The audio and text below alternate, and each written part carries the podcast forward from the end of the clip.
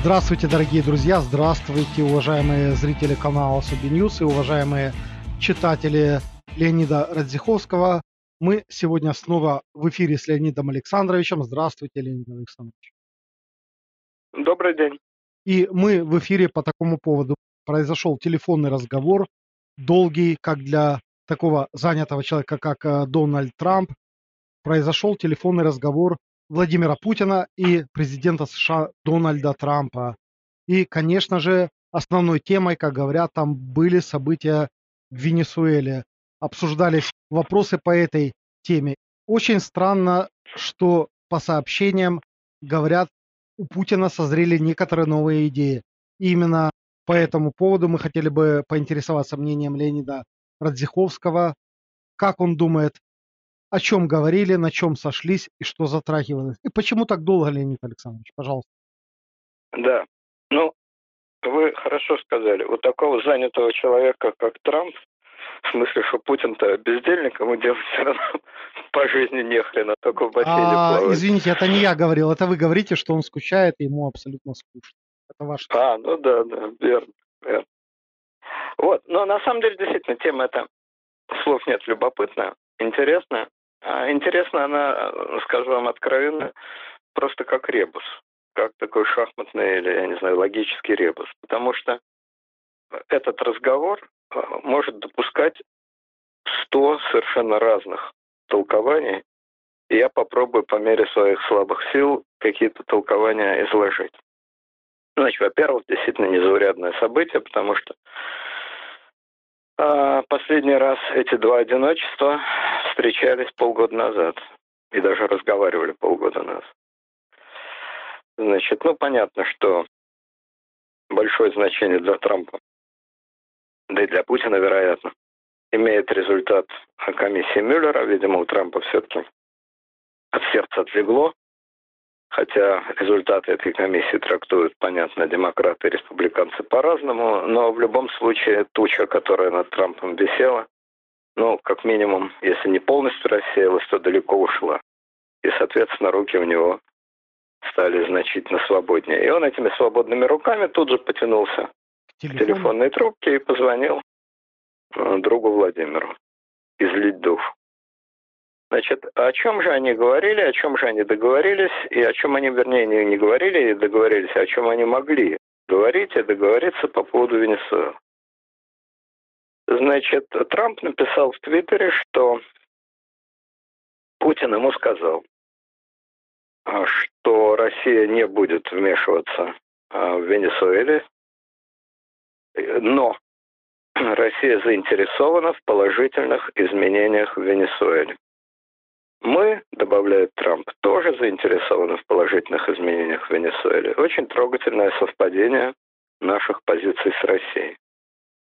Ну, какие положительные изменения в Венесуэле имеет в виду Трамп, известно. Это уход Мадура и приход к власти вот этого самого второго дядьки, каждый раз забываю его фамилию, Гуарда или Гуэрда. Гуайда, да. Почему, Гуайда. почему эти изменения для Путина положительные? Это интересное слово. Вот. Это те положительные изменения, которые имеет в виду Трамп. Что под положительными изменениями имеет в виду Путин, понять довольно сложно. Значит, э, Путин, ну не Путин лично, а Песков, пресс-служба Кремля опубликовали свою версию этого разговора. И надо сказать, что эти версии отчасти пересекаются. Значит, кремлевская версия звучит так. Москва еще раз подтвердила свою позицию о том, что иностранное вмешательство э, недопустимо, и что свои проблемы должны решать сами венесуэльцы.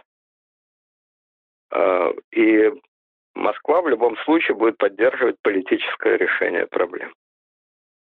Значит, вот это исходная точка. Точнее, два исходных полюса Трампа и Путина. Значит, что они могут означать? Первая версия. Путин сдал а, говоря, точнее, предал гражданина Мадуро, отказался. От, да, при этом я прошу иметь в виду, по ходу всего дальнейшего рассуждения, что разговор с Трампом – это совершенно не шутка для Путина. То есть кидать Трампа он не будет. По крайней мере, он сделает все, он, Путин, сделает все от него зависящее, чтобы Трампа не кидать. То есть э, это один Штатов, из э, тех немногих людей, к которым он что-то обязуется исполнять из того, что он сказал, да? Да, Если это точнее один из двух. Один из двух людей на белом свете, по отношению к которым Путин Кидалова устраивать побоится. Второй человек, или наоборот, первый человек, это, естественно, председатель КНР, товарищ Си. А, вот, а, извините, кидать. Леонид Александрович, а как, ли, э, как же Медведев? Кто? Медведев, Медведев. А Медведева он кидает, просто как шарик об стенку. Так. Кидает, кидает, кидает, кидает. Но отношения с Медведевым – это отношения с шариком. Шарик можно кидать, но шарику это только приятно. Это работа шарика, чтобы его об стенку кидать. Нет, э, ну это отдельная песня. Путин в личных отношениях, в личных, известно, что людей не кидает. Если он что пообещал, он выполнит. Но там дальше возникают расхождения в трактовках, чего он пообещал, чего он кому пообещал. Но конкретное обещание он выполняет, иначе он просто не выжил бы в том бандитском Петербурге, в котором он работал с 91 э, по 96 э, год. Там за Кидалова разговор был короткий. Вот, но это Кидалово-то или не Кидалово, оно сугубо прагматическое, утилитарное. Речь идет о деньгах, о должностях, о безопасности. Это личный вопрос. А вот политические вопросы, как вы понимаете, Петербурге, в петербургской мэрии 91-96 года политические вопросы не решали. И там кидать или не кидать было невозможно. В большой политике он не может кинуть то есть побоится кинуть, то есть не решится кинуть. В общем, не кинет. Формально не кинет, не нарушит свои обязательства перед двумя людьми. Ну, как минимум перед двумя людьми. Перед президентом США фамилия большого значения, в общем-то, не имеет. Ну, Трамп, конечно, для него приятнее, чем Обама.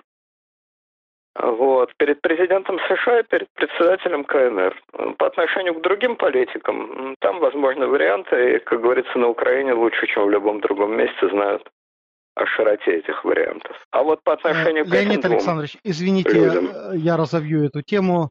Э, все знают эпизод э, горячего лета 2014 года, когда в Москву приехал э, президент Люксембурга, и после этого Иловайский котел, он э, э, закрылся, северный ветер ушел из, Донбасса, и э, те ростки украинской армии, которые тогда произошли, они не были окончательно уничтожены. Как по поводу таких людей, как президент Швейцарии и президент Люксембурга? Такие обязательства у Путина есть, как вы думаете? Ну, это я не знаю, но, во-первых, я не знал, что, в Люксембурге есть президент, там же великий герцог какой-то, но не важно. А, дело ну, в том, премьер, что эти мелкие быть, европейские... Да, может, может быть, я, я ошибся, премьер.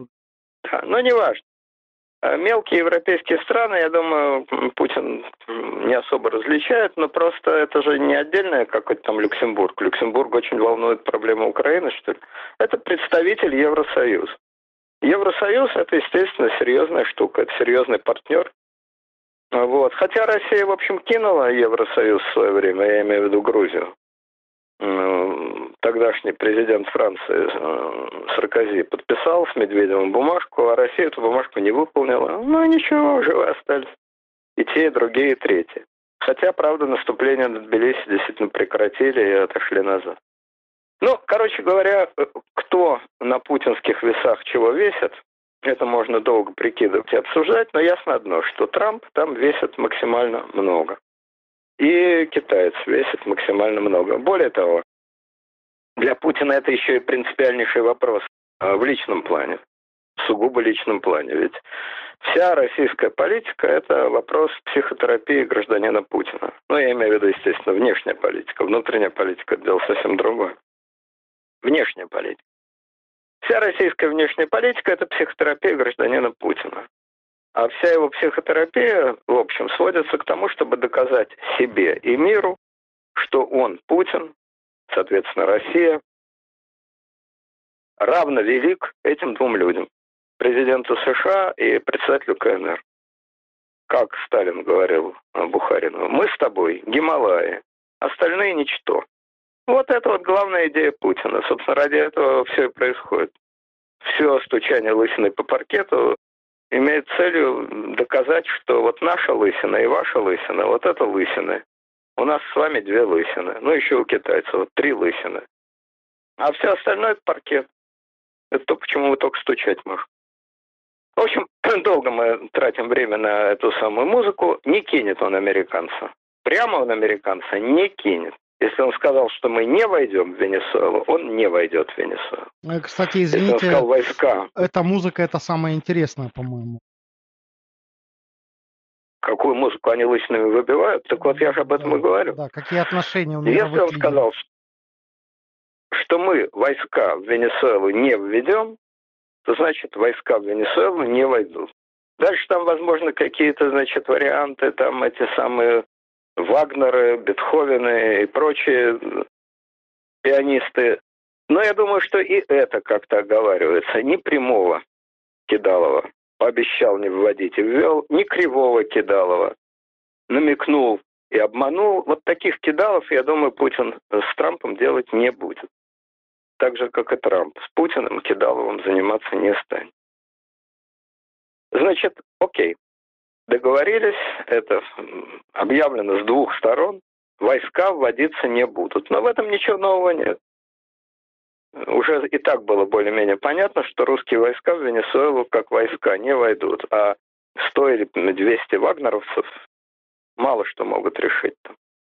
Аналогичные американцы за почти полгода, что происходит в Венесуэле, эта история, их тысячу раз просили послать туда морскую пехоту, они этого не делают.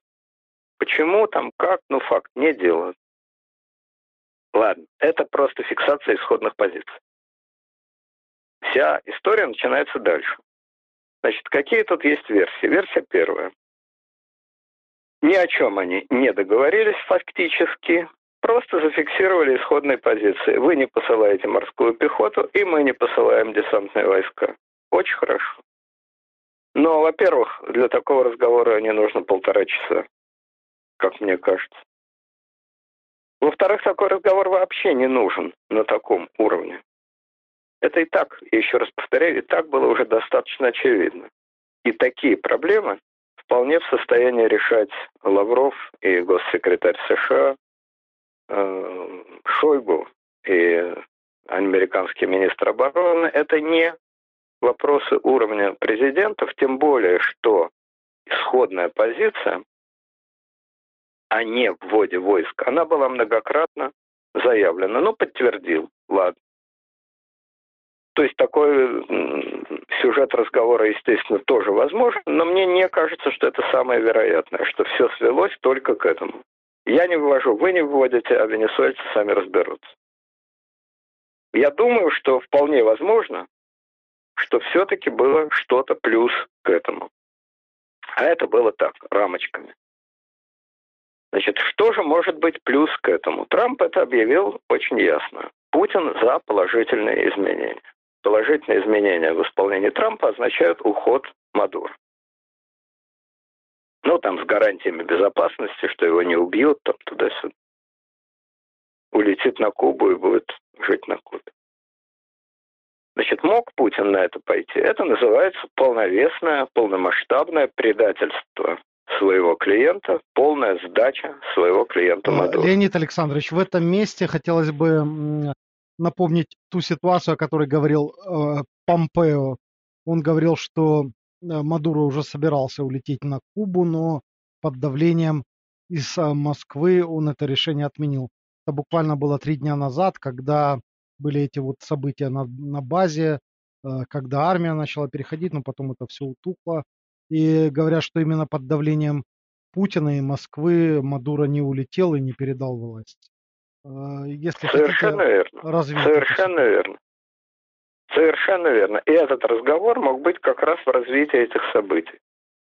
Вы задержали, пообещали, гарантировали, спасли, удержали Мадуро. Леонид Александрович, я еще раз перебью, просто есть еще информация о том, что аргументами утверждалось, что то, что вас охраняют наши ЧВК, и вы в любой момент э, можете, э, господин Мадуро Николас, прекратить свое жизненное существование.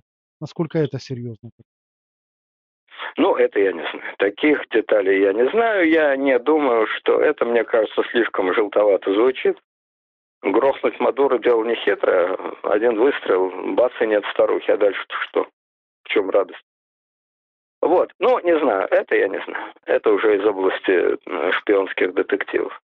А вот это не из области детективов. Если Трамп ему говорит, э, Владимир, вы удержали Мадуро, а вы больше его не удерживаете.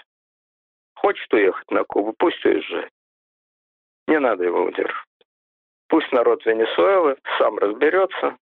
И у Мадура тоже есть свобода воли. Хочет уйти, пусть уходит. Не надо его удерживать. На это Путин мог, соответственно, ответить «нет». Мадуро будет президентом. Ну, естественно, не в таких выражениях, а что Мадуро хочет быть президентом, никто его не удерживает. Мы же договорились, что никакого внешнего давления не будет, тра-та-та, тра-та-та и так далее. Мог ответить так. А мог ответить совершенно иначе. Что никто его не удерживает, если он хочет уезжать, пусть уезжает. Мы не цепляемся за Мадуро. Возможно, оба ответа. Но э, еще одна любопытная ремарка пресс-службы Кремля. Разговор с Трампом прошел в деловой, конструктивной атмосфере. Значит, если Трамп сказал «отпустите Мадора к чертовой матери», а Путин сказал «никогда», какой бы мягкой форме это не было сказано с обеих сторон, но по сути, то это трудно назвать конструктивным и деловым разговором. Что-то ничего особо конструктивного, ничего особо делового в этом нет. Отпусти. Нет, не отпущу. Мадуро уйдет. Нет, не уйдет. Мадуро не будет президентом Венесуэлы, народ против него. Мадуро будет президентом Венесуэлы, народ за него. Поговорили, ради бога, но что тут конструктивного? Где тут точка пересечения? Итак, исходя из этого, можно предположить, очень осторожно предположить, потому что, конечно, это все не более чем смелые спекуляции. Можно предположить, что в этом вопросе Путин в той или другой форме отступил. Потому что Трамп в этой ситуации отступать и не может, и не будет. Ему-то зачем? Американцы совершенно не склонны отступать перед Россией ни в чем, а уж меньше всего в Венесуэле, которую они считают своей зоной влияния. Да и Трампу не с руки перед кем бы то ни было отступать. Он может не наступать, это ради бога. Но тогда он не стал бы Путину звонить. А звонить, чтобы отступить, но это что-то слишком сложно. Значит, отступление со стороны Трампа представляется в такой ситуации непонятным и невероятным. Отступление со стороны Путина теоретически, теоретически возможно. Значит, э, дальше все переходит э, в область уже внутри Венесуэльскую. Я совершенно не понимаю, что происходит в Венесуэле, вернее, чего там не происходит. Почему там после торжественно объявленного не то полгода, не то четыре месяца назад народного восстания никто никуда не восстает, ничего не происходит. Двоевластие полное. Ни одна сторона никаких решительных действий не предпринимает. Я этого не понимаю. Так же, как я не понимаю, каким образом Мадуро умудрился довести Венесуэлу до такого экономического краха. Это надо иметь какой-то гениальный экономический талант, чтобы нефтяную страну убить. И так же, как я совершенно не понимаю, как, если страна доведена до уровня инфляции там 10 э, тысяч процентов в месяц, то как они там вообще живут? И уж меньше всего можно понять, почему они при этом, они часть народа, как минимум часть народа, Почему они при этом, видимо, все-таки поддерживают Мадуро? Потому что ясно, что какая-то поддержка, и не маленькая поддержка у него есть. Если весь народ против тебя, то удержаться в течение уже нескольких месяцев невозможно, да и бессмысленно. Вот, поэтому, значит, что э, там происходит, я понять не могу. Загадочная, Мадуро обещает какие Загадочная венесуэльская душа. Абсолютно. Чем-то вот говорят, умом, нашу славянскую. Умом Россию не понять. Россию гораздо легче умом понять, а вот Венесуэлу понять действительно невозможно. Мадуро обещает какие-то реформы. Ну, компромиссы. Но я опять-таки не понимаю, о каких компромиссах идет речь. Что люди, которые называют его преступником, и требуют его ухода, эти люди войдут в правительство? Он сформирует правительство из людей, которые требуют его ухода, так что ли? Это у них называется реформа. В общем, понять внутреннюю ситуацию в Венесуэле я не могу. Но она меня, откровенно сказать, и не очень-то интересует. Венесуэла маленькая страна, и все-таки на другом конце света. Тут гораздо интереснее другое. Будет ли общая подвижка, общая, где Венесуэла только исходный камень, в российско-американских отношениях? Ну вот, в 98 году Примаков полетел в Америку и по дороге развернул самолет. Это был символический разворот, естественно. Символический разворот российской политики. Вот развернут ли символический кабель, который лежит на дне Атлантического океана, говорят, что президенты России и Америки разговаривают по телефону с кабельной связью. Вот развернут этот кабель символически на дне Атлантического океана или не развернут? Вот, собственно, о чем идет речь, а не просто о судьбе Венесуэлы. Судьба Венесуэлы – это только элемент. А вот и другие элементы, о которых тоже говорит Трамп. Элемент первый. Э, Корея. Трамп, как он пишет, э, добивался, чтобы Россия, значит, воздействовала на Корею. Ну, Корея, естественно, имеется в виду КНДР, не Южная же Корея. Mm. Вот. Ладно. И гораздо более существенный элемент третий, недавно объявленный вдруг американцами. Американцы не более не менее, как предлагают России и Китаю, пойти на всеобщее сокращение а, в перспективе, в обозримой перспективе, на ликвидацию ядерного оружия. Ну, естественно, значит, э, российское руководство уже, МИД России уже объявил, что это не своевременно, что это не конструктивно и так далее, и так далее. Но МИД может объявлять все, что угодно. Он свои позиции меняет на ходу, как Путин прикажет. Вот такие заявочки выложили американцы. Теперь давайте посмотрим на это дело с точки зрения Путина. Значит, сдача Мадуры. Выгодно это Путину или нет? Конечно, категорически нет. Во-первых, это потеря лица, чем Путин безумно дорожит. Предать своего, показать слабость, отступить. Первое. Второе. Уход Мадуры означает, что очень скоро в Венесуэле начнет восстанавливаться нефтяная промышленность. И даже если американцы пообещают допустить к этому делу Роснефть, то в любом случае восстановление венесуэльской нефтяной промышленности ничего хорошего в России не сулит, поскольку это означает понижение, ну, потенциальное понижение цен на нефть. Цены на нефть – материя тонкая, понять, чему они подчиняются, очень трудно, прогнозировать крайне трудно, но и так понятно, что увеличение спроса означает понижение цены. Это что касается Венесуэлы.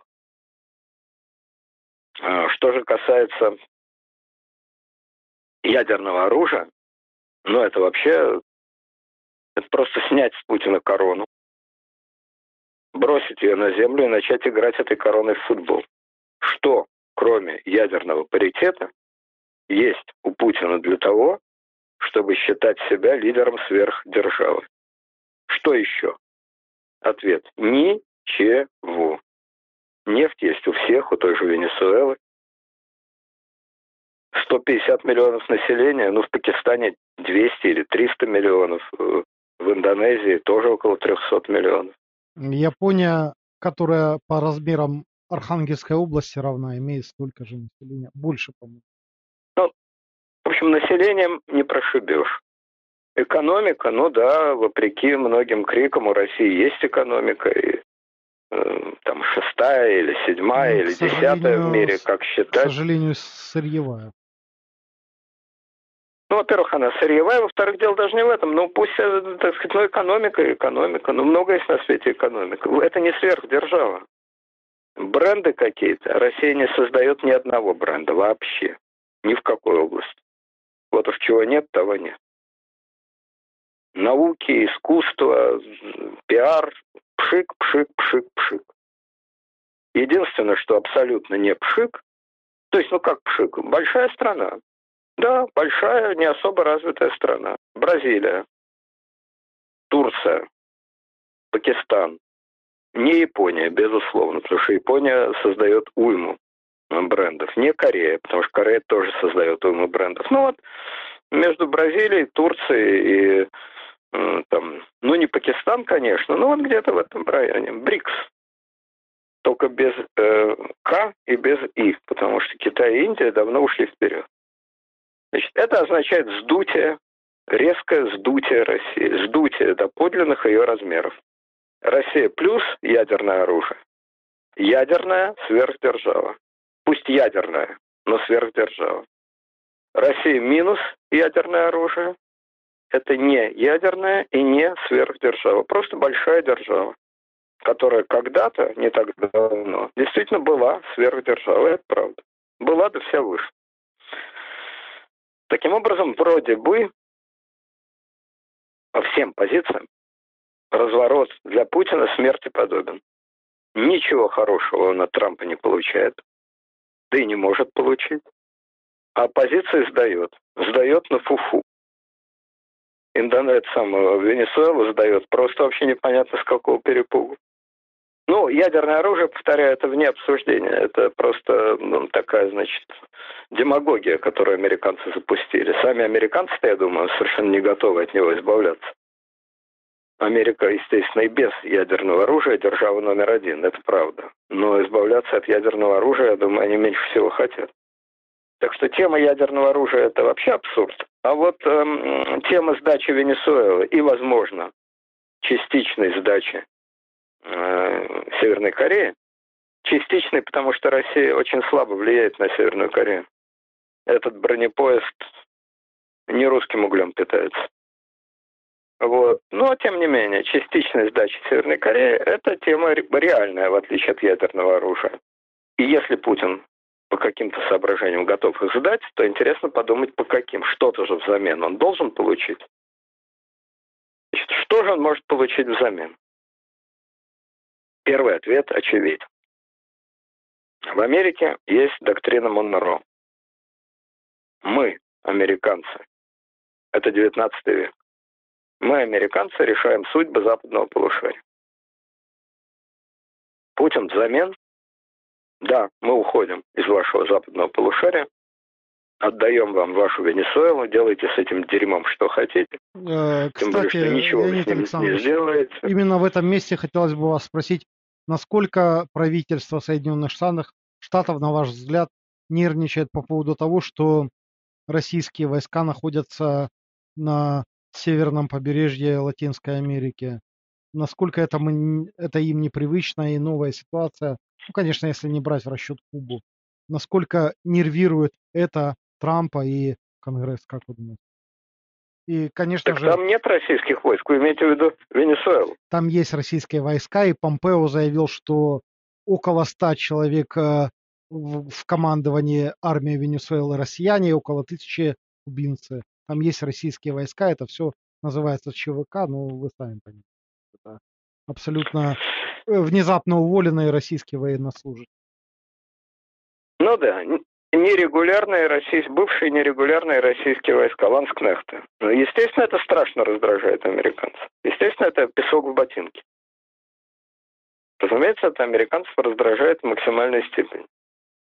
И э, убрать эту публику убрать эту публику, если Путин пообещал, то это для американцев, конечно, большой подарок. Я еще раз повторяю, я абсолютно не понимаю, что именно происходит в Венесуэле и какое значение в этой ситуации может иметь 100 или там 200 российских военных. Мне так кажется, что никакого. Все-таки Венесуэла довольно большая страна, там 20 или 30 миллионов человек, по-моему. Вот, и 200 человек это из области анекдота. Но, с другой стороны, смотря какие 200 человек, на каких должностях, что они там контролируют. В общем, ясно одно. Присутствие русских в Венесуэле американцам, естественно, максимально неприятно. Ну, так же, как если бы не э, мифология, э, выдумка просто, если бы не выдумка российской пропаганды, а реально, американские военные оказались бы в Севастополе. Ну, войска. Ну, что они там сделали? А? Войска ну, НАТО, НАТО американцы. Да, ну, ну, что бы они там сделали? Войну бы начали. Ракетами бы Москву обстреливали, что ли? Ничего бы они там не сделали. Ну, были бы и были бы. Но понятно, что Россия бы просто зубами скрежетала и на ушах стояла по этому поводу. Собственно, без всякого «бы». Они там еще не были, а Россия уже билась в истерике. Присутствие чужих военных э, в вашей зоне влияния всегда страшно раздражает. Хотя бы они там ничего особого и не делали, и вообще не представляли большой проблемы. Но это всегда вызывает дикое раздражение. Как если гость пришел к вам в квартиру, снял ботинки и поставил их посреди комнаты. Противно. Вот, значит, итак, доктрина Монро. Мы, американцы, контролируем западное полушарие и не, не терпим там чужих людей. И Путин, так сказать, соглашается с этой доктриной. Ну а взамен что? Ну, взамен симметричный ответ. А вот э, СНГ, бывшая СССР, это ваша зона влияния. Делайте там, что хотите. Ну, кроме Прибалтики, которая вошла в НАТО. То, что больше всего пугает, один из призраков, которые пугают украинских патриотов в максимальной степени, что предадут, разменяют, вот разменяют Венесуэлу на Украину. Я не думаю, что этот вариант реален. И вот почему. Доктрина Монро – это 19 век. Тогда американцы ни на что, кроме западного полушария, не претендовали, это правда. Но за прошедшие примерно 200 лет за время пути собачка могла подрасти. И подросла. И сейчас они очень даже претендуют на совершенно другие вещи, никакого отношения к западному полушарию не имеющие. Это раз.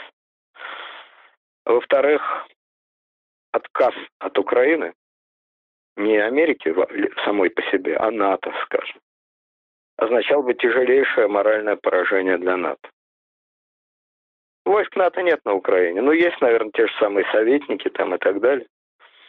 НАТО не собирается принимать Украину в свой состав.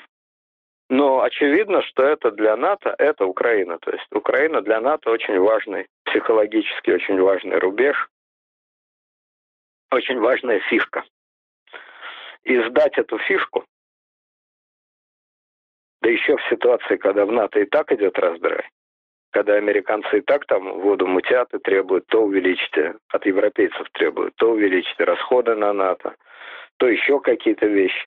В такой ситуации, чтобы НАТО потерпело мирное поражение, ушло, поджав хвост, отказалось от влияния на Украине, отдало Э, Украину, которая, еще раз повторяю, формально никакого отношения к НАТО не имеет.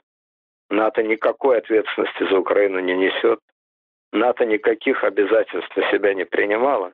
И тем не менее моральные обязательства, политические обязательства, а главное пиаровские обязательства там есть.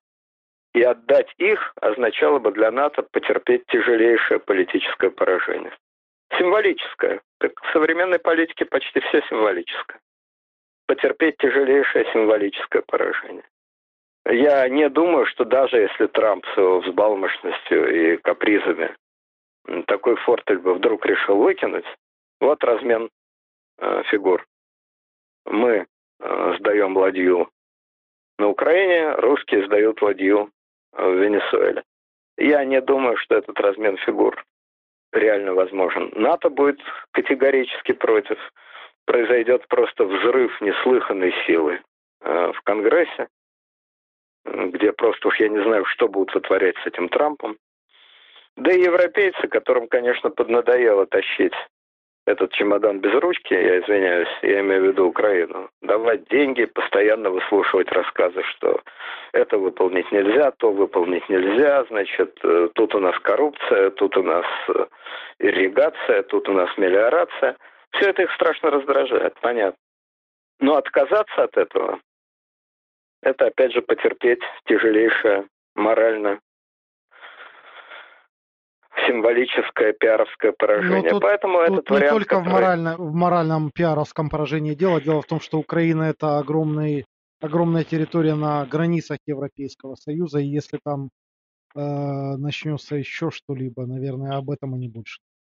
И, кстати, когда Владимир Путин полез, э, Леонид, Леонид Александрович, когда он полез в Венесуэлу, как вы думаете, он имел в виду э, такую возможность обмена? Э, может быть, и Сирию это касается, как вы считаете? Этот вариант он просчитывал? Ну, естественно, и с этого варианта все и начиналось, в Сирии, во всяком случае. В Венесуэле там сложнее. В Венесуэле отношения намного сложнее, потому что... А вот про Сирию часто говорили, что Россия имеет в Сирии экономические интересы, ссылались на «Газпром» и на какие-то фантастические газопроводы. Ну, я свою точку зрения по этому поводу высказывал. Газопроводов там никаких нет, и не будет, потому что такого государства, как Сирия, просто нет. Поэтому экономические интересы – это из области фантастики. А вот политические интересы, в том числе размен Украина-Сирия, это, наверное, у него в голове бродило. Или размен Украина-Сирия, или наладить с Западом отношения в Сирии и, так сказать, подружиться по новой против ИГИЛа. Даже тогда говорили антиигиловская коалиция, антигитлеровская коалиция. Все это было. А что же касается Венесуэлы, то я думаю, что интерес был не в размене. Ну, то есть это, может быть, где-то на заднем плане присутствовало. Но главный интерес в Венесуэле действительно, в отличие от Сирии, вполне конкретный. В Венесуэлу вложены бешеные деньги. Деньги эти вложены Роснефтью, то есть компанией очень близкой к Путину, так мягко говоря, очень близкой. И тут уже вступают в дело совсем другие интересы, которые к высокой политике имеют довольно косвенное отношение. Вот. У Роснефти там, как в месте встречи изменить нельзя, про Фокса говорится. Там у него любовь с интересом. Там у него лежбище. Вот Венесуэла – это любовь с интересом. Но этим интересом Путин вполне может пожертвовать это не единственный интерес в его жизни и не единственное лежбище, пожертвовать может. Еще раз спрашиваю, взамен что? Отдать можно. Венесуэла не Крым. Венесуэла не острова Курильской гряды. Венесуэла не ядерное оружие. Отдать можно. Взамен что? Что взамен может предложить господин Трамп? Значит, э, вариант размена э, с Украиной, повторяю, мне кажется, фантастическим, тем более, что это, опять же, на бумаге легко. Вот подписали такой пакт Молотова-Риббентропа, или на словах. Вы нам Венесуэлу, мы вам, значит, Украину. Но ведь и Венесуэла, и Украина, это же не, опять же, не каменюки. Я вот все время говорю украинским патриотам, что верните Крым, верните Донбасс. Ну, Крым и Донбасс – это не каменюки, это люди, которые не хотят возвращаться. Аналогичная ситуация и тут. Ну, в Венесуэле какая-то такая кутерьма, что нельзя вот просто так взять Венесуэлу, выкинуть этого Мадуру. Значит, есть у него какая-то там поддержка помимо русских. Может, она маленькая. Черт его знает. Но что-то там есть. Это люди, опять же. А уж про Украину и говорить нечего. Ну, не хочет Украина возвращаться в братские объятия России. То есть отыграть ситуацию. Вернемся в, 2000, в 2013 год, только Крым потеряли, а от Януковича избавились. Давайте вернемся в 2013 год. Будет та же самая ситуация. Украина немножко европейская, немножко русская, э, рулят тут немножко русские, немножко представители ЕС. Президент вечно мотается то в Брюссель, то в Москву. Ну, в общем, вот как были мы, значит, э, между двух огней, так и остались. А все, что было с 2014 по 2019 год, забыли как страшный сон и выкинули. Не было этого. Это была ошибка. Но это на словах-то легко. В разговоре с Трампом это легко. А по жизни-то это не получится. Ну, люди там на Украине, 30 миллионов или сколько их там, у них свои взгляды, свои ценности, свои приоритеты. Ну, не пойдут они на это, не хотят они возвращаться в 2013 год, даже улучшенный, даже без Януковича. и без Крыма. Ну, не пойдут они на это. Поэтому все эти разговоры на самом-то деле про зоны влияния, это, в общем, словоблудие в значительной степени. И как, ну, вы, какая такая вот... и как вы правильно заметили, ну, 19 век, наверное. Да, 19 век. Вот та же самая доктрина Монро. Латинская Америка – зона американского влияния. Ну вот ладно, Венесуэла, хорошо. А Куба? Ну вы же ее терпите, Кубу-то. А Боливия? В Боливии с утра до ночи проклинают Америку. Единственное их развлечение – проклинать Америку. Я думаю, с что... утра до ночи, с ночи до утра. Я думаю, что даже демократическая Бразилия и Аргентина с этим не будут согласны. Естественно, а Мексика? Ну вот кажется, ну уж там черт с Венесуэлой, Мексика у вас под боком. Ну Трамп предпринимает какие-то героические усилия, но, насколько я понимаю, его борьба э, с мексиканской иммиграцией, в общем, ну, по-видимому, она дает какие-то результаты, но она совсем непростая история. Это не то, что вот э, стукнул кулаком и бац, и иммиграция прекратилась. Ничего подобного. Вот, поэтому это все действительно геополитические игры XIX века, в которых Путин сидит на 100%. Он, несомненно, живет в XIX веке. Он, вне всякого сомнения, олицетворяет себя, конечно, ни с каким не со Сталиным, а вот э, с Николаем Первым, да, он император Николай Павлович. Вне всякого сомнения, это его образ. Но от того, что один человек живет в XIX веке, 19 век же сам по себе не вернется.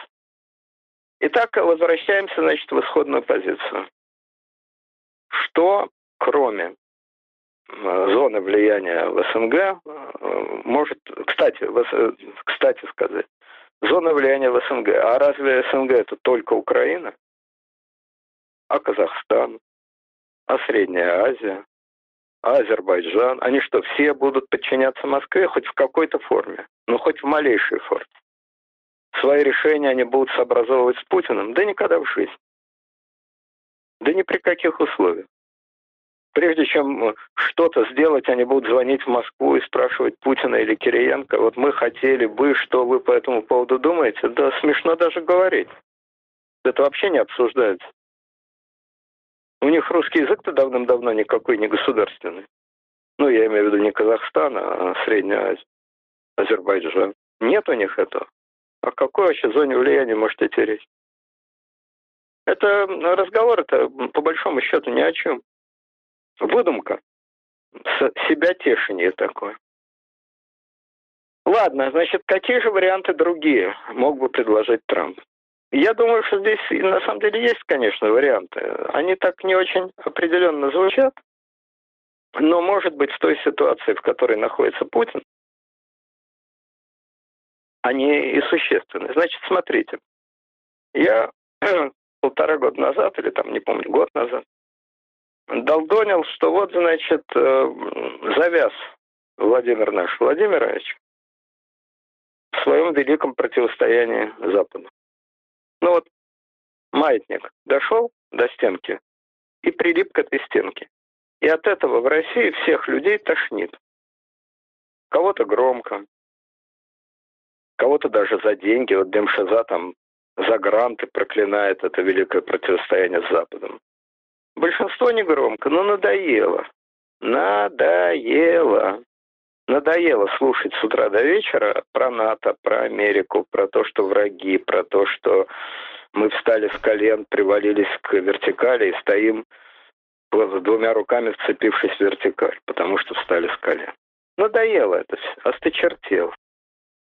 То, что было очень прикольно и свеже, и пикантно 15 лет назад, то, что давало какой-то интерес после Крыма, то сегодня звучит как какое-то старческий, старческое бормотание.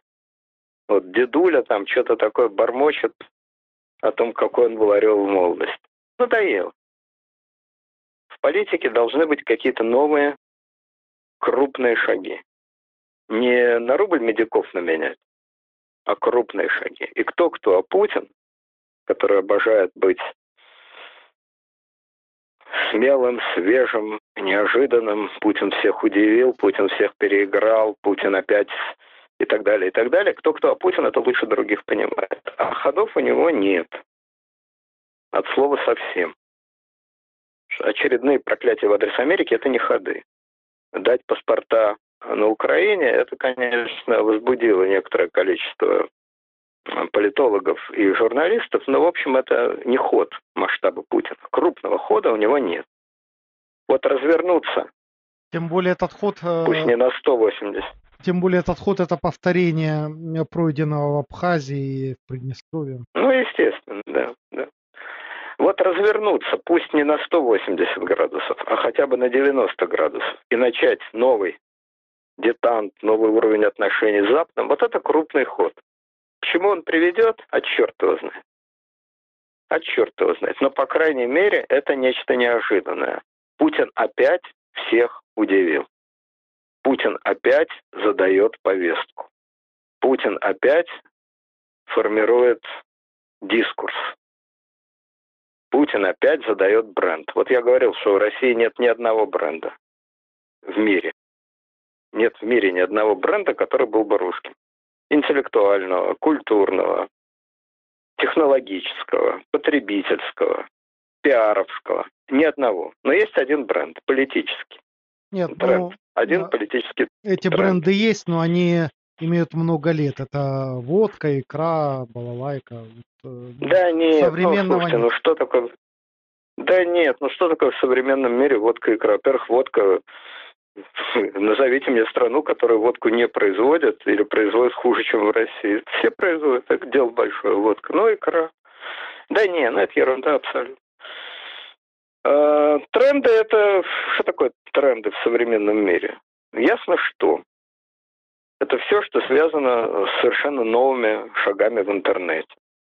Это абсолютно новые технологии в области биотехнологий, в области информационных технологий это культурные технологии. Вот э, каждый новый там сериал, который снимают американцы, тут же по всему миру делаются клоны. Тут же мгновенно делается тысячу клонов во всем мире. Правильно? Вот это люди задают тренд. И под этот тренд подстраиваются все остальные. Это те, кто формирует мировую моду. Интеллектуальную, техническую, культурную, информационную. Но Россия этого делать не может. В этом невеликое преступление. Слушайте, а кто это вообще может? В мире 195 стран. Многие тренды задают, кроме американцев. Ну, чуть-чуть, э, значит, э, китайцы сейчас пытаются. Чуть-чуть э, Юго-Восточная Азия. Европа там с трудом, но в области, значит, люксовых технологий удерживают зубами какие-то уровни там. Ну, в общем, это же пяток стран. Нет проблем. Но Россия-то с ее сумасшедшими амбициями хочет задавать тренды. Вот в чем вся проблема России – это исключительно амбиции, несовпадение самооценки, которая идет из 20 века, и с нынешнего своего положения. Вот и все. Вот все проблемы России только единственно и исключительно в этом. И по-своему коряво, бестолково, но об этом говорят. Нас поставили на колени, мы встали, сказали, какие колени, кто вас куда ставил? Ну, кто вас ставил на колени? В 90-е годы давали деньги, включили в восьмерку, политически везде приветствовали, как могли, помогали. Где ж тут колени-то? Кто вас на колени-то ставил? Смысл этой фразы в том, что мы потеряли ощущение сверхдержавы. Мы потеряли ощущение страны, которая задает мировые тренды, хоть в чем-то. Потеряли. А если мы потеряли, то в этом все кругом виноваты, кроме нас. Но Россия задает тренды в одном единственном отношении. В политическом. Вот Путин много раз за время своего 20-летнего почти правления задавал тренды. Он задал тренд своей мюнхенской речью, взбудоражил публику, поднял их со стульев. Он задал тренд, захватив Крым, сломал принятые правила игры. Он задал тренды, э, вломившись в Сирию, показал, что можно воевать не только как НАТО. То есть он несколько раз задавал тренды. Он несколько раз привлекал к себе, а следовательно и к России, внимание всего мира. Внешнее проявление этого то, что Путин постоянно вот фигурировал в знаменитом списке 100 человек журнала «Таймс». И ему это, конечно, Песков говорил, что это смешно, мы на это не обращаем никакого внимания, но, естественно, врал. Естественно, это не смешно. Естественно, если бы, к этому... если бы не обращали бы внимания, не говорили бы об этом. Ну, естественно. Нет, ну, конечно, на это обращалось максимальное внимание. Естественно, это игрушка, игрушка игрушек. А вот в последнем номере «Тайма» не только нет Путина, но нет вообще ни одного человека из России. Ни одного. Выпали мы. И в этом, и в политическом тренде, единственном тренде, который мы задавали, мы выпали. И я уверен, что Путин это воспринимает крайне болезненно, так же, как любой, любая кинозвезда воспринимает более чем болезненно то, что ее больше не зовут на главные роли. Все у нее есть, и деньги, и значит, огромное ранчо, и все такое прочее, до конца дней хватит. Но проблема совершенно не в этом, а в том, что я звезда, и меня больше не зовут зовут только на второстепенные характерные роли. Это плохо. Поэтому первый товар, который, собственно, не Трамп может предложить Путину, а Путин сам себе может предло- мог бы предложить, это смена, опять смена караула, опять смена тренда. Путин задает новый тренд. Опять Путин. Опять он выдает дискурс. Всех переиграл, дискурс на разрядку. Так я думал, до его прихода к власти. Но вот прошел год, ровно год, как Путин опять значит, остался президентом, абсолютно ничего этого не происходит, абсолютно ничего, ни малейших движений в сторону Запада, как, впрочем, за этот год и нет никаких движений в сторону дальнейшего ухудшения отношений с Западом. Вот именно самое глупое положение. Пьяница встал с колен, привалился к телеграфному столбу и стоит, обняв столб, и боится сделать шаг вперед, шаг назад. А, значит, э, маятник дошел до стенки, но назад не едет, а прилип к этой стенке. И висит, прилипнув к стенке, и время не показывает. Вот те аналогии, которые мне приходят в голову. Наверное, можно и другие придумать. Завязла, завяла, застыла, замерла российская политика. При всем надувании щек, при всем, значит, испускании стонов, ничего не происходит. А, ни туды, ни сюды. Вас, когда слушает, слушаешь, создается впечатление, что это нужно исключительно Путину, но мы читаем сообщения от РИА Новости, например, и там пишут, что инициатива звонка исходила из американской стороны. Ну, безусловно, звонок был Трампа. Ну, у Трампа, я еще раз повторяю, интерес, э, как мне кажется, в данном разговоре конкретно и самим Трампом обозначен. Трамп сказал, что их волнует на данном, в данный момент их волнует Венесуэла. Это вполне понятно. Действительно, для них Венесуэла это, ну, это как для России, там не Украина, допустим, ну, не знаю, ну, Армения. Вот, вот может быть такая аналогия. Ну, в общем, это важный кусок. Поэтому Конечно, но понимаете, опять же, инициатива исходила вот, это тоже как-то звучит по-детски просто. Ну просто по-детски. Ну вот Путин там, значит, плавает в бассейне э, с какой-нибудь. Не, ну а почему? А да? почему нет? Почему нет? Ну всегда, когда звонок э, организовывается, наверное, какая-то страна должна первая об этом заявить. Вот, вот вы сказали единственное важное слово. Звонок организовывается. Еще раз повторяю, это не так, что вот Путин плавает с какой-нибудь наядой в бассейне, и вдруг к нему подбегает, к краю бассейна подбегает запыхавшийся Песков, и говорит, звонят. Кто? Трамп. Ну и он, отшвырнув эту свою наяду, голый выскакивает, значит, в бассейн и, шлепая ногами, бежит к телефону. Так же не бывает, правда? Велись переговоры, значит, на уровне МИДа, на уровне администрации да, президента. Такие звонки... Служба, наверное, все это работает не один день. Такие звонки просто так не делаются.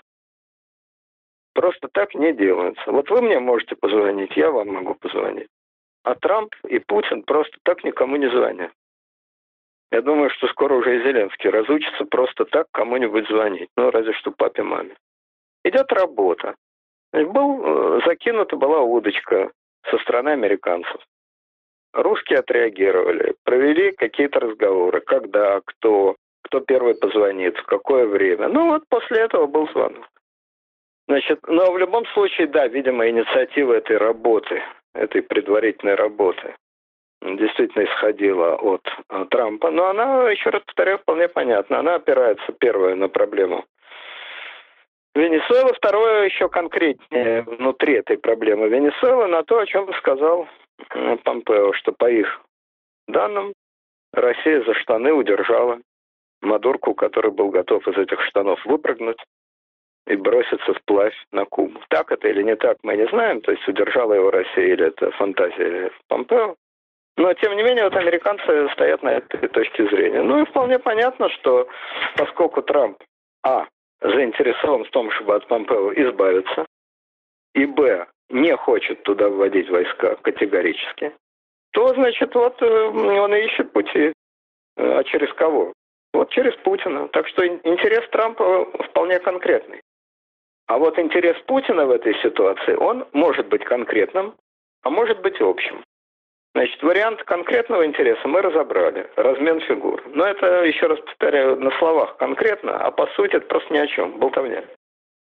А вот общий интерес, такой общеполитический интерес, мне кажется, что он возможен. Смягчение отношений. Это приятно, как задавание нового тренда. Раз. Это будет очень хорошо. Вас было бы, не будет. Конечно, не будет. Было бы если бы это бы произошло бы, вот если бы все эти бы сработали, это было бы очень хорошо воспринято российским обществом. Теми самыми восторженными поклонниками Соловьева-Киселева, которые, значит, смотрят телевизор, это было бы воспринято на ура. Потому что у российского э, населения сейчас два вектора. Вот все опросы говорят, что есть два желания во внешней политике. Первое желание. Надо наладить отношения с Западом. Второе желание. Россия должна разговаривать гордо, строго и не поступаться своими интересами. Что означает первое и что означает второе, вам не скажет никто. Точно так же, как я уверен, что на Украине тоже есть очень сильные два тренда. Первое. Украина должна налаживать отношения или не Украина, а надо наладить отношения, улучшить отношения с Россией, ни в коем случае не поступаться своими интересами, своей гордостью, своей территорией. Так. Что означает улучшить отношения? Никто вам толком не объяснит. Что означает разговаривать гордо, не поступаться, это тоже никто не объяснит. Но просто людям нравятся слова. Улучшение отношений. Конец вражды смягчение и так далее. Людям это нравится. И людям нравятся слова твердо, гордо, национальные интересы, не поступаться и так далее. Что это значит, как раскрыть скобки, как конкретно пояснить, о чем идет речь, это вам почти никто не скажет. Но сами слова вас скажут вслух. Вот и все. Поэтому если бы Путин бы пошел бы на эти самые смягчения, ну, естественно, обставив это так, что ни о каком отступлении не может быть и речи. Мы по-прежнему твердо стоим, стояли и будем стоять, и при этом мы идем. Твердо стоим и при этом идем. То это было бы воспринято, вот этот, не знаю, как на Западе, а в России этот тренд был бы воспринят очень хорошо. Что вот Путин, есть все-таки порох в пороховницах. Не застрял он на одном и том же. Нет, Путин вас еще всех купит и, продаст. Путин еще ого-го. Он еще он какой маневренный. Он на ходу подметки режет. Он опять всех переиграл, опять всех вокруг пальца обвел, опять то, опять все. Появилось у него пространство игры. Вот он какой. Ну и, наконец, смягчение отношений. Естественно, означает конкретные, совершенно уж более чем конкретные вещи. Это опять те же самые знаменитые санкции. Смягчение тех санкций, отмена этих санкций и так далее, и так далее. Вот какой диапазон, давайте, чтобы уже я безумно долго говорю, закругляю. Вот какой диапазон э, возможностей э, скрыт в этом разговоре. Итак, первое. Разговор не кончился ничем. Взаимные вежливые улыбки и взаимные обязательства войска не выводить. Э, Леонид впрочем, Александрович, было... Э, я вас перебью. Как это ничем, когда вот пишут все, пишут все, что Трамп назвал э, телефонный разговор очень продуктивным. То есть была какая-то продукция, то есть продукт, какой-то готовый продукт, который произошел в результате этого разговора, а вы говорите ничем. Ну, дело в том, что я не припомню что-то случая, чтобы Трамп когда-нибудь о каком-нибудь Великий из Ким, своих разговоров... А? а? Великий Ким и вся эта... Э, да, да, чтобы Трамп когда-нибудь о каком-нибудь из своих разговоров иначе сказал. Более того, обычно он говорит гораздо более восторженно. И если бы он сказал, что э, Путин великий, и разговор был потрясающий, и он в восторге, и он считает Володю своим другом. Это было бы абсолютно в стилистике Трампа. И единственное, почему он всего этого не сказал, только потому что за эти слова его, ну не его, он туда не ходит, но линчуют, значит, э, вице-президента Пенса, который, к сожалению, вынужден ходить на заседание Конгресса, его там просто линчуют.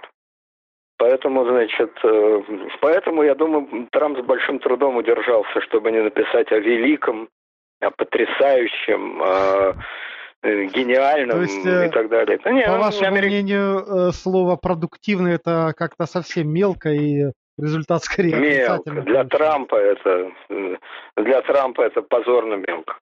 Это как, извините, он после, значит, сексуального контакта с женщиной скажут, ну что, старуха, это было неплохо. Ну, потрясающе. Никогда в жизни ничего подобного. Я не верил, что такое бывает. Я побывал в раю. Это невозможно выразить. Вот это вот то есть мы можем Он понимать... может не помнить имя при этом. Мы можем думать, а? что Владимир Путин после этого разговора э, морально опустошен. Да. Трамп может не помнить имени этой женщины и с трудом отличать, она блондинка, брюнетка, рыжая или вообще лысая. Но слова эти, ну это... Нет, это для Трампа самая низкая оценка из всех, но Путин, я думаю, с пониманием относится, он просто знает, что если бы Трамп рассыпался в привычном ему фейерверке, то этим фейерверком он бы сжег овальный кабинет. Просто на него бы с такой не... Ну, так набросились ну, я говорю, линчевали бы просто. Конкретно линчевали бы не Трампа, а линчевали бы э, несчастного Пенса прямо в здании Капитолия. Поэтому, значит... Вот, итак, ответ первый. Ничего. Поговорили нормально, вежливо. Ну, раз в полгода, что ж тут. Президенты имеют право говорить раз в полгода.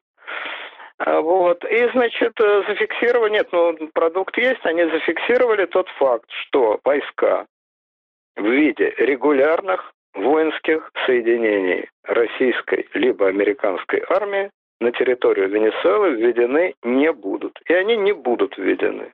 Что, впрочем, зафиксировано уже давно. Без всяких разговоров. Что касается 100 экспертов в кавычках от Вагнера, и смею предположить, не меньшего количества экспертов от американцев, как уж они там называются, я не знаю. Но эксперты, они есть эксперты. В боевых действиях они не участвуют, тем более, что боевых действий в Венесуэле нет.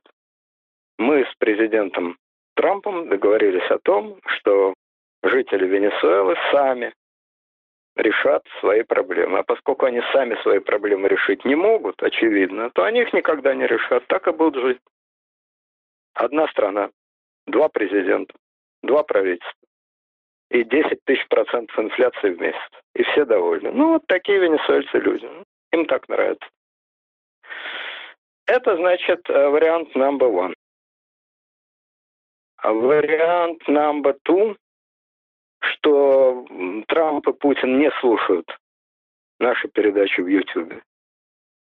Это крайне, и это большая ошибка. Это крайне маловероятно, Леонид. Это маловероятно, я не спорю, но мы перебираем все, даже фантастические варианты.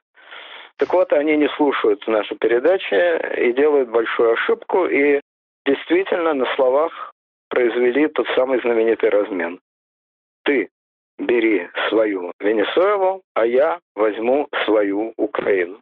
Еще раз повторяю, чтобы не сводить с ума от раздражения украинских слушателей, считаю этот вариант А невозможным на уровне разговоров, на уровне разговоров, Б невозможным на уровне политических решений, и В абсолютно невозможным практически. Просто потому что это ничего не значит. От слова ничего вернуть Украину в ситуацию до 2014 года никакие Трампы и никакие разговоры с Трампом не могут. Так же, как никакие разговоры с Путиным не могут заставить Венесуэлу или любую другую страну Латинской Америки стать э, де-факто полуколонией Соединенных Штатов в смысле доктрины Монро. Это 19 век, 19 век закончился, сейчас 21 век. Но поговорить об этом два джентльмена теоретически вполне мог. Вполне. А, вариант номер три. Нету э, договоренности в стиле доктрины Монро, но, тем не менее, Путин готов сдать, а попросту говоря, предать, предать, публично предать гражданина Мадуро и предать и сдать его в обмен на улучшение отношений на детант с э, Соединенными Штатами, а следовательно в той или иной форме с Европой. Это очень, опять-таки, расплывчатое понятие, потому что чем может обернуться такой детант дальше? Вот в контексте такого улучшения отношений, чего ждать той же самой Украине? Облегчится, э, значит, ее участь. Путин разожмет э, лапки Э, ради улучшения отношений с Западом или нет. И вообще во что это может вылиться? Это гадание сие пустое есть. Но тут возможны подварианты. Ну, например, ну, совсем конкретно. Я отдаю тебе полную свободу рук, насколько это от меня зависит. Насколько это от меня зависит в Венесуэле, вы, господа американцы, снимаете возражение против Северного потока-2. Или вы перестаете давить на Турцию с тем, чтобы турки не покупали системы С-400. Как вы понимаете, таких тем довольно много. Это вполне конкретные экономические темы, очень важные для России, важные в денежном отношении и еще более важные в пиаровском отношении. Если мы идем на уступки вам, американцам, в этом вопросе, то будьте любезны пойти на уступки нам вот в этих важных для нас вопросах. Газ, военные поставки, еще какие-то темы, которых, наверное, между Россией и Соединенными Штатами очень много. Ну, речь не идет потому что совсем конкретно, что я отдаю тебе Мадуро, а ты разрешаешь Дерипаски Э, значит, снимаешь санкции с Дерипаски. Наверное, все-таки не на таком уровне. Вот, или там Бутину отпускаешь не через 18 э, месяцев, а через 18 минут. Тем более, что это от Трампа не зависит, в Америке независимое правосудие. Но, тем не менее, подвижки чисто экономические здесь возможны. Продаю Мадуро по фунтам. 10 килограмм Мадуры стоят поставок значит, С-400 в Турцию, 20 килограмм Мадуры стоят Северного потока, 30 килограмм Мадуры стоят еще чего-то.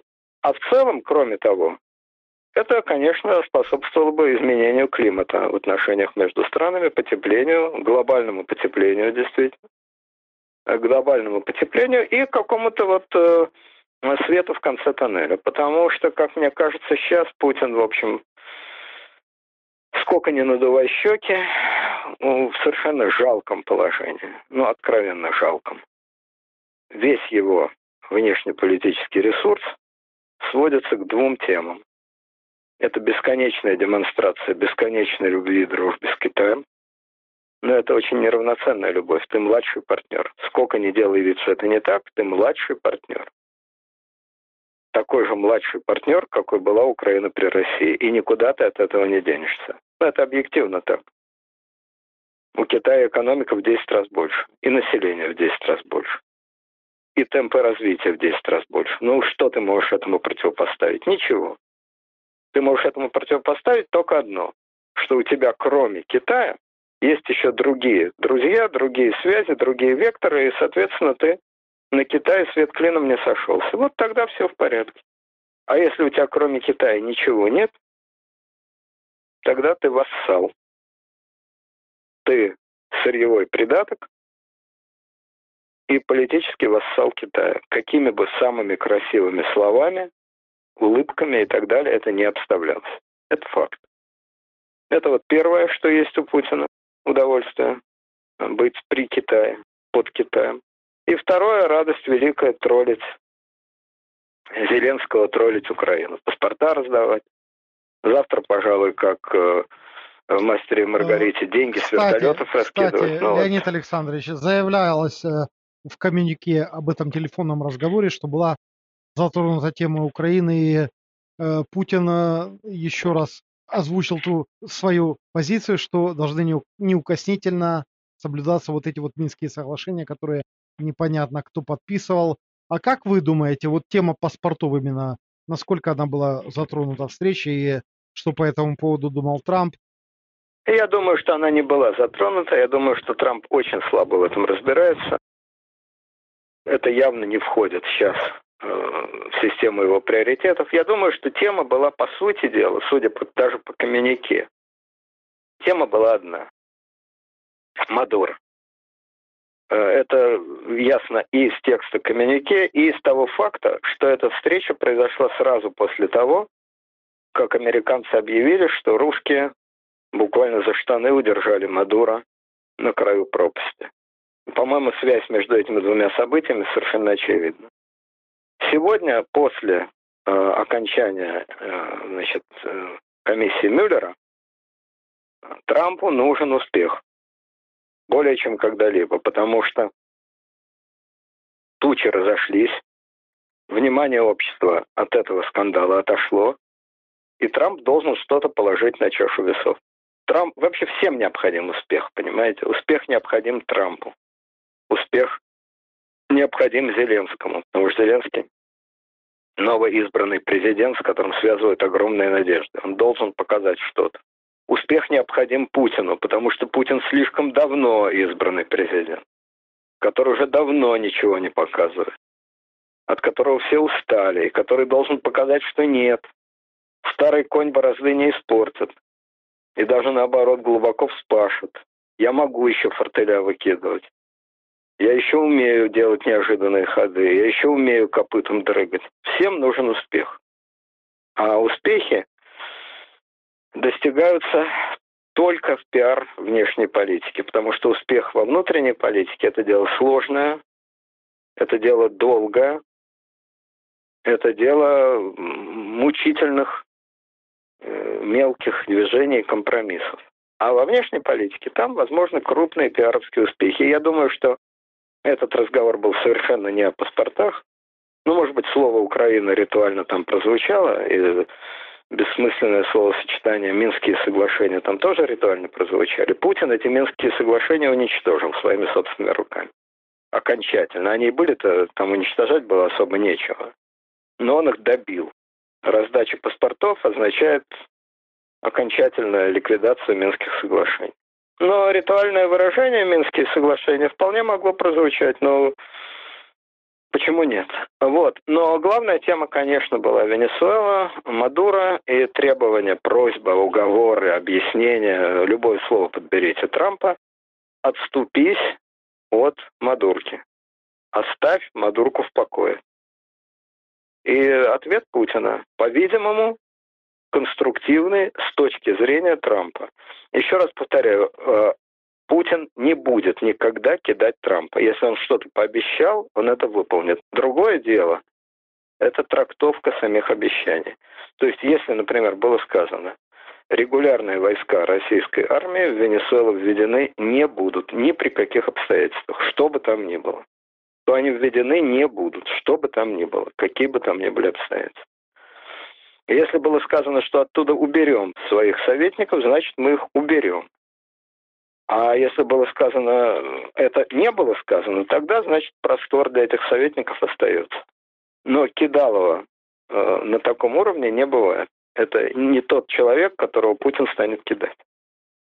Леонид Александрович, э, я надеюсь, что все-таки какое-то рациональное зерно в этих переговорах было, и, а, как мы уже говорили, продукт какой-то произведен, хотя, судя по всему, это попытка топтания на том же месте, попытки сближения России и Запада.